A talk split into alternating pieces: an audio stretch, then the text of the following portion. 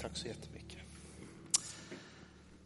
Hörrni, eh, jag är glad över att tillhöra den världsvida pingströrelsen. Jag säger det ibland. Eh, och det beror på att jag trivs i den dynamik som jag tycker finns i oss. För att inte säga dynamit. Ibland så smäller det till bara. Så gör Gud saker. Ibland smäller det till och blir katastrof också i och för sig, men det är en annan sak. Ehm, när den moderna pingstväckelsen sprang fram 1900-talets början i Los Angeles så tog det bara några månader innan man sände ut sin första missionär. Bara några månader. Och på två år så hade man sänt ut missionärer i över 50 olika länder. Vilken dynamik, vilken explosion. Och i den där rörelsen trivs jag, där vill jag vara. Eh, och, eh, vi är liksom lite aktivister. Det finns någonting, du vet, visa oss ett problem och vi ska försöka klura ut en lösning på det problemet. Det, det är det jag trivs, det är det jag älskar med vår kyrka, vår rörelse. Eh, och apropå missionärer då, så är det faktiskt så att en av våra ungdomar, Tilde eh, Axelsson, Matilda Axelsson, hon har varit ute i eh, Peru under ett helt år. Och det där är ju väldigt, väldigt spännande och roligt. Och jag tänkte att vi skulle få liksom krama om dig lite Matilda, och Matilde. Inte Tilde eller Matilda, utan Matilde. Det vet jag, men jag snubblar ändå på orden. Eh, och hälsa dig välkommen hem. Ja. Eh, vi har i Sverige en bibelskola som heter Testa mission. Och det är just det, man får testa mission. Och det har du gjort. Var det nödvändigt att åka liksom till andra sidan jorden? Det är väldigt långt till Peru. Alltså. Eller hur? Du har åkt fram och tillbaka några gånger dessutom under det här året. Ja. Okej, vad var det som gjorde att du ville åka dit? Alltså för mig så var det eh, jätteintressant. Det verkade jätteintressant att få åka till eh, andra sidan jorden och uppleva att oj, det är samma, samma Gud, samma kristna, eh, men liksom på ett lite annorlunda sätt. Eh, men det är inte bara så här flytta till andra sidan jorden, det var också bibelskolor. Men det var inte bara bibelskolor, det var också lära ett nytt språk och om en ny kultur. Så jag kände att jag har fått liksom så mycket på en gång under det här året. Så det var därför jag tänkte... Pratar du ingen spanska innan? Va? Kunde du ingen spanska innan du åkte dit? Nej. Nej. Men nu. Nu kan du spanska, ja det förstår jag. Ja, och vad har du gjort då förutom att eh, lära dig spanska? Eh, jag har bott med en annan svensk tjej, min roomie. Eh, och vi har haft online-lektioner med Camilla och resten av Session Visionsfolket. Eh, och vi har haft praktik inne i Lima, där jag bodde, i Peru, och utanför Lima.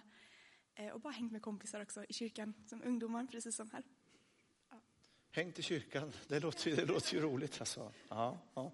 Du, eh, er, er familj eh, har ju eh, levt utomlands och liksom varit missionärer. Det är ju inte du som har bestämt det, det är din mamma och pappa som har bestämt att ni ska resa iväg. Och sen så gör du samma grej. Hänger de där sakerna ihop eller?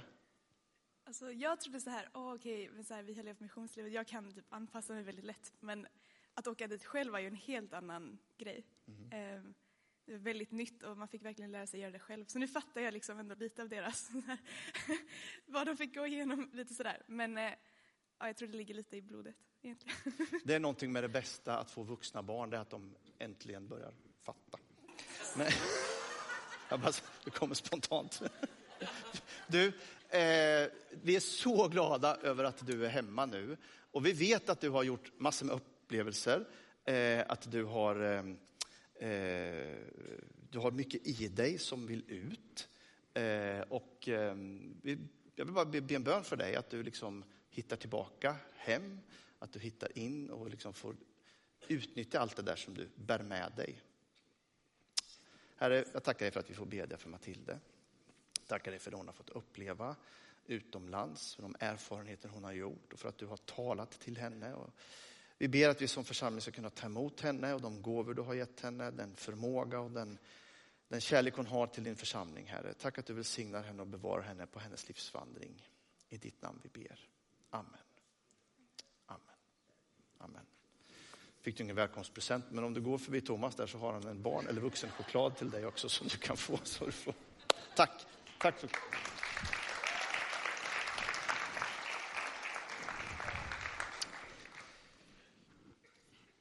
Vi har ett enormt uppdrag.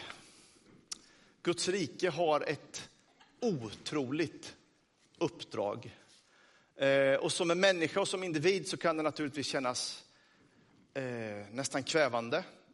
Eh, ska vi klara av det enorma uppdrag som Gud har gett oss? Behoven är så stora, bara i våran stad, men ut över hela världen. Hur ska vi klara detta? Idag är temat eh, andens liv. Vi har hållit på med anden några gånger runt pingsten och vi avslutar den lilla serien idag med att tala om just mission, Guds uppdrag. Eh, jag kanske inte kommer att prata så mycket om mission som vi känner den i frikyrkorörelsen, det här som Matilda representerar i någon mening, att man åker iväg och man gör något någon annanstans, verksamheter av olika slag, bygger kyrkor eller bygger sjukhus, det där är liksom lite samma sak. Eh, jag kommer inte röra så mycket vid det, utan jag kommer att uppehålla mig vid själva motorn, själva drivkraften, några värderingar, några liksom varför och några därför. Eh, saker som jag tror att vi behöver ta till oss för att den där missionen ska röra vid oss var och en.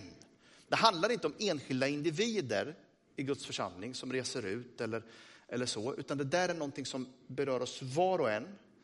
Eh, att ta del i Guds stora mission. Du gör det idag genom att bara komma hit och fira gudstjänst så blir du en del i Guds stora mission i den här världen. Och jag ska utgå ifrån en text ifrån Romarbrevet. Och nu är det så här tyvärr med Romarbrevet, att det är, det är sån fantastisk läsning. Så har man börjat så är det lite svårt att sluta. Så det blir ett ganska lång, en lång passage idag, eh, som, som blir en sorts språngbräda i det jag vill försöka förmedla till er. Eh, och I respekt för Guds ord så reser vi oss upp och lyssnar till Romarbrevets åttonde kapitel, versen 18 till vers 32. Så här skriver Paulus. Jag menar att våra lidanden i denna tid ingenting betyder mot den härlighet som ska uppenbaras och bli vår. Ty skapelsen väntar otåligt på att Guds söner ska uppenbaras. Allt skapat har lagts under tomhetens välde, inte av egen vilja utan på grund av honom som vållade det.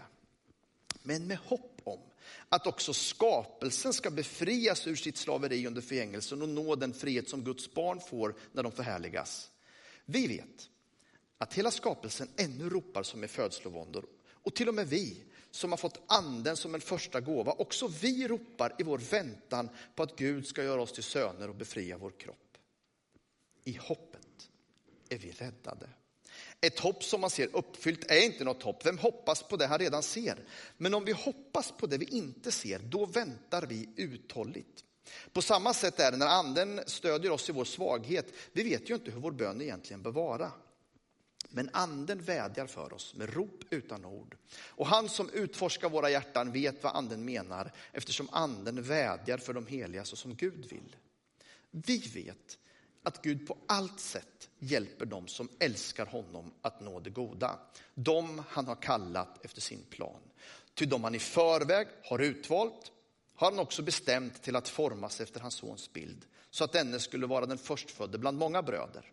De han i förväg har utsett har han också kallat, de han har kallat har han också gjort rättfärdiga och de han har gjort rättfärdiga, de har han också skänkt sin härlighet.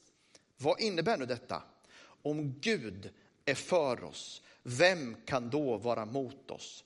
Han som inte skonade sin egen son utan utlämnade honom för att hjälpa oss alla. Varför skall han inte skänka oss allt med honom? Herre, tack att du välsignar ditt ord idag. Tack att du talar till oss, Herre, och jag ber om en uppmuntran ifrån himmelen till den som behöver det idag. I ditt namn vi ber. Amen. Amen. Några axplock ifrån den här, som jag tycker, oerhört vackra och inspirerande texten. Ehm, jag skulle vilja börja med att tala någonting om lidande och härlighet. I Romarbrevet, särskilt i den här passagen, så leker Paulus med två motpoler. Vi har den här världen, dess förutsättningar och så dess lidanden och vår fallenhet för synd. Sen har vi Guds rike. Det manifesteras redan nu, men det kommer inte att nå sin fullbordan förrän vid Jesu ankomst. Våra lidanden nu betyder ingenting mot den härlighet vi ska få där och då. I, den här, liksom, I det här spänningsfältet mellan lidande och härlighet lever vi. Och som missionell gemenskap så är det oerhört viktigt att ha båda de här perspektiven verkliga. Det är naturligt att vi människor upplever lidande. Och kanske är det ett retoriskt pedagogiskt knep som gör att Paulus sätter vårt lidande nu i relation till den kommande härligheten. Alltså, håll ut. Det kommer att bli bättre. Och det ord som Paulus använder och som är översatt med lidande, det är inte bara martyrens lidande. Utan det är vanligt mänskligt lidande som sjukdom, fattigdom, orättvisor etc. Det vill säga vi kristna, vi kan lida för Kristus. Det är martyrens lidande. Ni vet, allt det där man kan få på grund av att man är kristen. Men vi kan också lida med Kristus. Och det är allt det andra lidandet som vi bara upplever på grund av orättvisorna i den här världen. Lidandet i världen är påtagligt.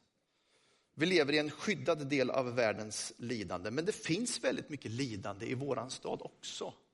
Det gör det. Och jag tror att en levande kyrka, det är en kyrka som klarar av att ha fötterna på jorden och händerna i himmelen. Lidandet och härligheten. Eller rättare sagt lidandet och hoppet om härligheten. När vi återkommer till det, var härligheten egentligen upplevs någonstans. För om vi i allt för hög utsträckning bara lever här och nu, bara talar om människans lott, om lidandet och den krassa verkligheten och ni vet, man är ju bara människa och så vidare. Om vi bara gör det, ja, då blir vi ju inte särskilt relevanta i den meningen, för det finns många andra som hanterar människors lidande och som är duktiga på att söka klyftiga lösningar på människans problem. Det kan inte vi bara göra, vi ska göra det också. Men om vi bara lever i det blå, då förlorar vi lätt markkontakten. Gud ska hjälpa dig. Och så ber vi så det knakar och så väntar vi på hans ankomst. Det blir en form som man ibland kallar för eskapism, det vill säga vi vill fly från den här världens lidande och så bara lever vi liksom upp i det blå. En sån kyrka blir heller inte relevant. Utan när vi missionerar i den här världen, då måste vi lägga om förband, lindra människors sår på riktigt. Men vi måste också peka på den kommande härligheten som ska bli vår. För det ger uthållighet i lidandet här. Är ni med? Fötterna på jorden och händerna i himlen. Här och nu och där och då vid hans ankomst. Det är den synda, sunda kyrkans perspektiv. Och det är anden, det är anden i oss och i vår gemenskap som kopplar ihop nutid med dåtid kraft i striden och ett levande hopp om härligheten. Tomhetens välde, säger Paulus. Och det är min andra punkt. Det här är ett av mina absoluta favorituttryck hos Paulus. För det beskriver vår värld så väl. Det råder så mycket tomhet här. Sjukdom, krig, våld, orättvisor. Allt är tomhet, skriver predikaren. Och i en allt mer sekulariserad värld så letar sig den där tomheten in i oss var och en. Vad är meningen med allt? Var finns tillvarons referenspunkt? Individualismen har gjort oss själva till garanten för lycka, mening och moral. Men i våra ärligaste stunder så vet vi att vi faller kort inför det uppdraget. Det måste finnas någon mer, någonting mer. Kan det vara så här tomt? Det finns något trösterikt i att konstatera att allt skapat är lagt under tomhetens välde. Hela skapelsen, naturen, dras in i frälsningsdramat. En engelsk översättning som jag snubblade över uttrycker sig så här. For the creation was subjected to frustration. Frustration. Jag tycker att det är ett ännu bättre uttryck än tomhet. Hela skapelsen är drabbad av frustration. Och det är en speciell sort frustration som uttrycket beskriver här. Den frustration som, som skapas när jag liksom som individ, när skapelsen som organism förstår att jag inte riktigt når ut och når fram till min fulla potential. Jag skulle ju bara, jag, det finns mer i mig än det här. Tomhet är tomhet, men om du är frustrerad så betyder det att du har någonting gott i dig som ropar. Och det tror jag om varje människa. Ibland talar vi så mycket om synd i kyrkan att det är lätt att tro att det är liksom ursprunget för en människa, att hon är fallen i synd. Men Gud konstaterade att du var god innan dess att synden trädde in i den här världen. Om du inte vore god innerst inne, om inte du hade ditt ursprung hos Gud, då skulle du aldrig kunna uppleva den där frustrationen ilskan. Att det inte blir så som det är tänkt att vara. Jag känner att jag inte riktigt når fram. Frustrationen i dig och i mig, den är där därför att du är skapad till Guds avbild. Och det du ser och det du upplever, det är inte tänkt att vara så. Den här skapelsen som vi ser går sönder. Oförmågan som våra politiska ledare har att hålla fred med varandra. Det är inte tänkt att vara så. Och därför så drabbas du och jag av frustration. Jag tänker att den moderna människan nog har förlorat kontakt med naturen. Under jordbrukssamhällets tid så blev vi smärtsamt medvetna om vårt beroende av allting. Inget regn eller för mycket regn innebar svält och umbäranden. Idag kanske det bara innebär lite högre pris för oss i alla fall. Runt om i världen är den här vetskapen om hur tätt sammankopplade vi är med skapelsen högst närvarande och aktuell.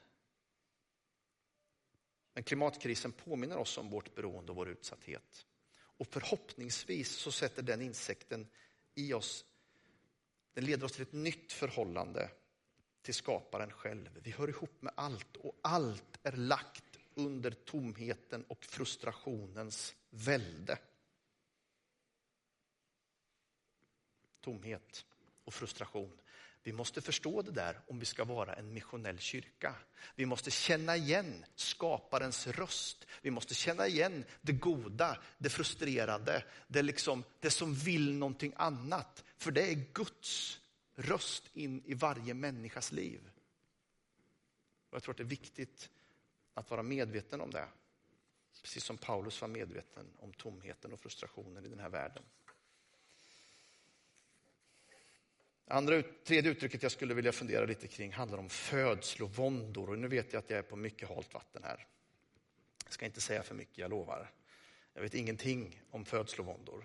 Men den gode Paulus använde bilden, så jag tänker att jag också kan göra det. Han visste troligtvis lika lite som jag om detta. Eh, när vi gick vigselförrättarkurs så fick vår klass ett avgörande råd av Sten-Gunnar Hedin. Ett avgörande råd faktiskt för mig. Och jag tror för, för hela kyrkan är det viktigt att ha det här i huvudet när man lever och är en missionell kyrka. Vad ni än gör, sa Sten-Gunnar, tro inte att vi lever i paradiset här och nu. Vad ni än gör, gå inte och inbilla er att vi lever i paradiset nu. För det gör vi inte. Saker och ting går sönder. Saker och ting blir inte som det var tänkt från början. Och att identifiera sig med tillvarons födslovåndor, smärtan i tiden, det är att ha markkontakt jag är inte för mer än någon annan. Din kamp skulle kunna vara min kamp. Samhällets kamp är också kyrkans kamp. Detta är kanske den viktigaste insikten en kyrka kan ha. Vi är en del av allt och hör ihop med allt.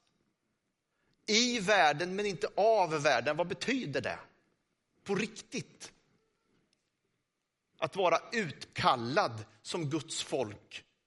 Det är sant att det finns en, en, en kallelse ut ur den här världen till Kristi kors där en ny förutsättning tar form. Men lika snabbt blir vi ju tillbakakastade in i den här världen. Med all dess vånda, all dess kamp, all dess nöd.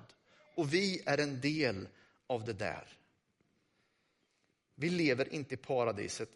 Det råder födslovåndor. Jag tror inte att Paulus pratar om dem där ute, de andra.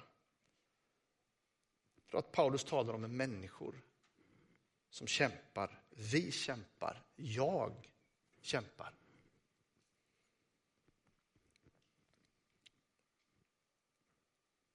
Men det finns någonting också gott att hämta ur det här uttrycket födslovåndor.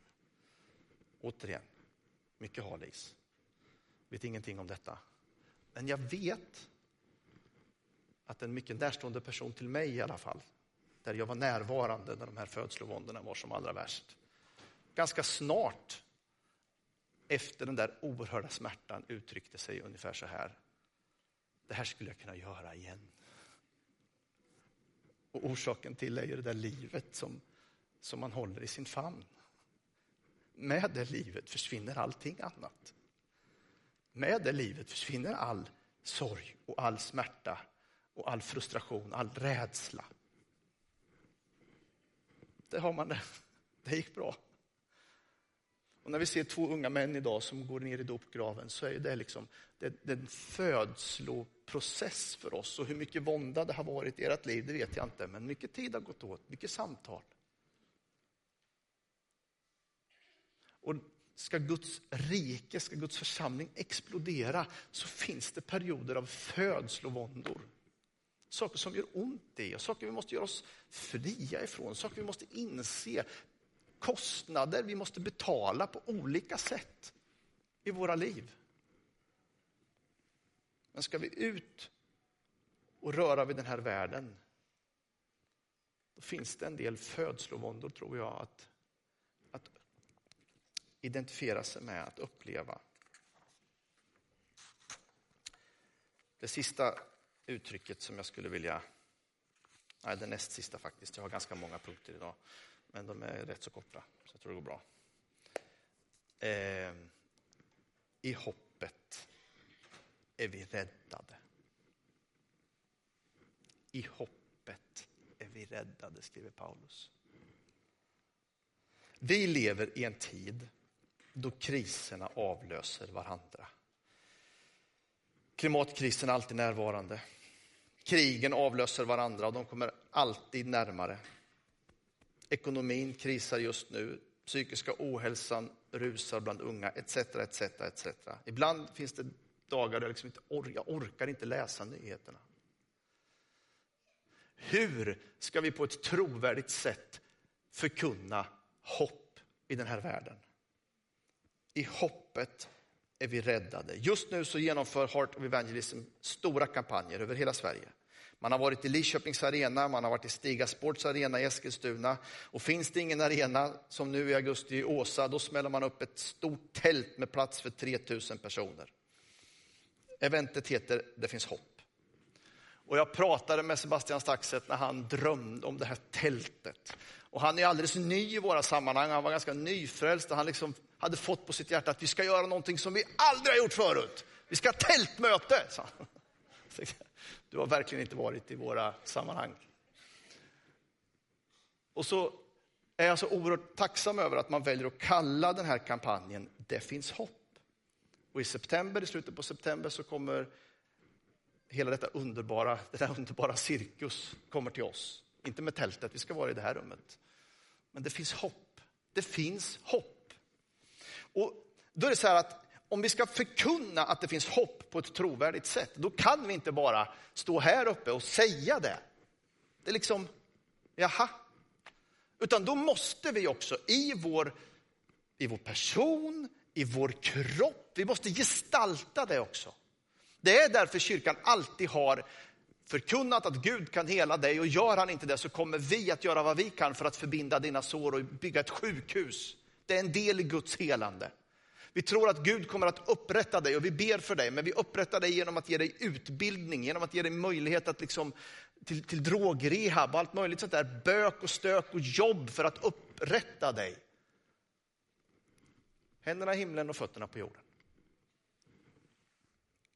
Det finns hopp.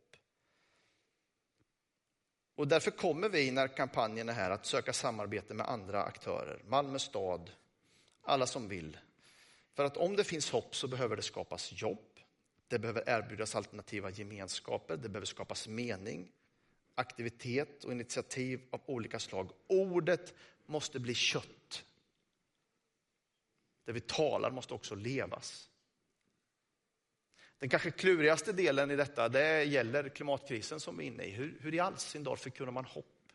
Hur i all sin dag säger man att Gud är början och slutet? Gud som har skapat allting håller ihop allting.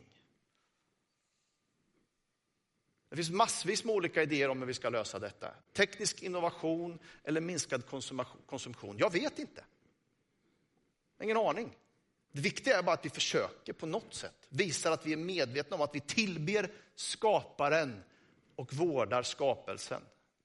De sakerna hör ihop. Jag har ingen svar på hur vi gör på bästa sättet, men var och en får söka sig fram och mänskligheten jobbar och sliter. Det finns hopp. Och berättelsen om, om jordens slut är inte en katastrof. Den är inte det. Berättelsen om jordens slut är att det står en frälsare med öppen famn. Som gör allting nytt. Som förnyar allting. Det ska inte leda oss in i någon sorts apati och tänka att det ordnar sig. Det är inte det. Vi måste gestalta detta hoppet om att han står där i vårt sätt att vara och leva. I hoppet är vi räddade. I hoppet är vi räddade. Vi måste, när vi missionerar, när vi är missionella, så måste vi tala hopp och tro till den här världen. Det måste finnas en glädje och en framtidstro som övertrumfar allt annat. Och jag tycker att Paulus, det här är det sista, det sista jag skulle vilja fundera över. Nämligen vårt gigantiska uppdrag i att nå det goda. Paulus crescendo tycker jag är helt underbart och jag, jag, jag läser faktiskt det igen.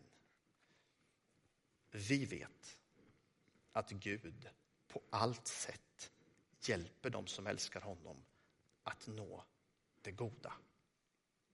De han har kallat efter sin plan. Till de han i förväg har utvalt har han också bestämt till att formas efter hans sons bild, så att denne skulle vara den förstfödde bland många bröder. De han i förväg har utsett har han också kallat, och de han har kallat har han också gjort rättfärdiga, och de han har gjort rättfärdiga de har han också skänkt sin härlighet. Vad innebär nu detta? Om Gud är för oss, vem kan då vara emot oss? Han som inte skonade sin egen son utan utlämnade honom för att hjälpa oss. Varför ska han inte skänka oss allt med honom? I inledningen pratar Paulus om lidande och härlighet. Härligheten som skall komma, som skall komma. Här i slutet på stycket så talar han helt plötsligt om härligheten som han har skänkt oss. Han har skänkt dig sin härlighet. Vad betyder det för dig och mig i vårt vardagsliv? Att han med sin heliga ande har flyttat in i oss och skänkt oss sin härlighet. Tänk att du, där du är, där du går fram, där du bor, kan vara en del av Guds härlighet som går fram. Du kan beröra människor. Du kan se på människor med Guds ögon. Du kan tilltala människor på det sätt som Gud skulle tilltala människor. En bit av Guds härlighet är i dig. Och han har utsett oss, han har kallat oss, han har gjort oss rättfärdiga, han har skänkt oss sin härlighet. Och han vill hjälpa oss. Här måste ju en aktivist som jag ändå erkänna och bekänna att i det här stycket så är Paulus inte så upptagen med, med vad vi ska göra exakt i detalj. Alla visioner, alla idéer, alla liksom, du vet. Det är inte revolutionen här. Den här är revolutionen till Kristi kors. Han har gjort dig rättfärdig, han har skänkt dig sin härlighet.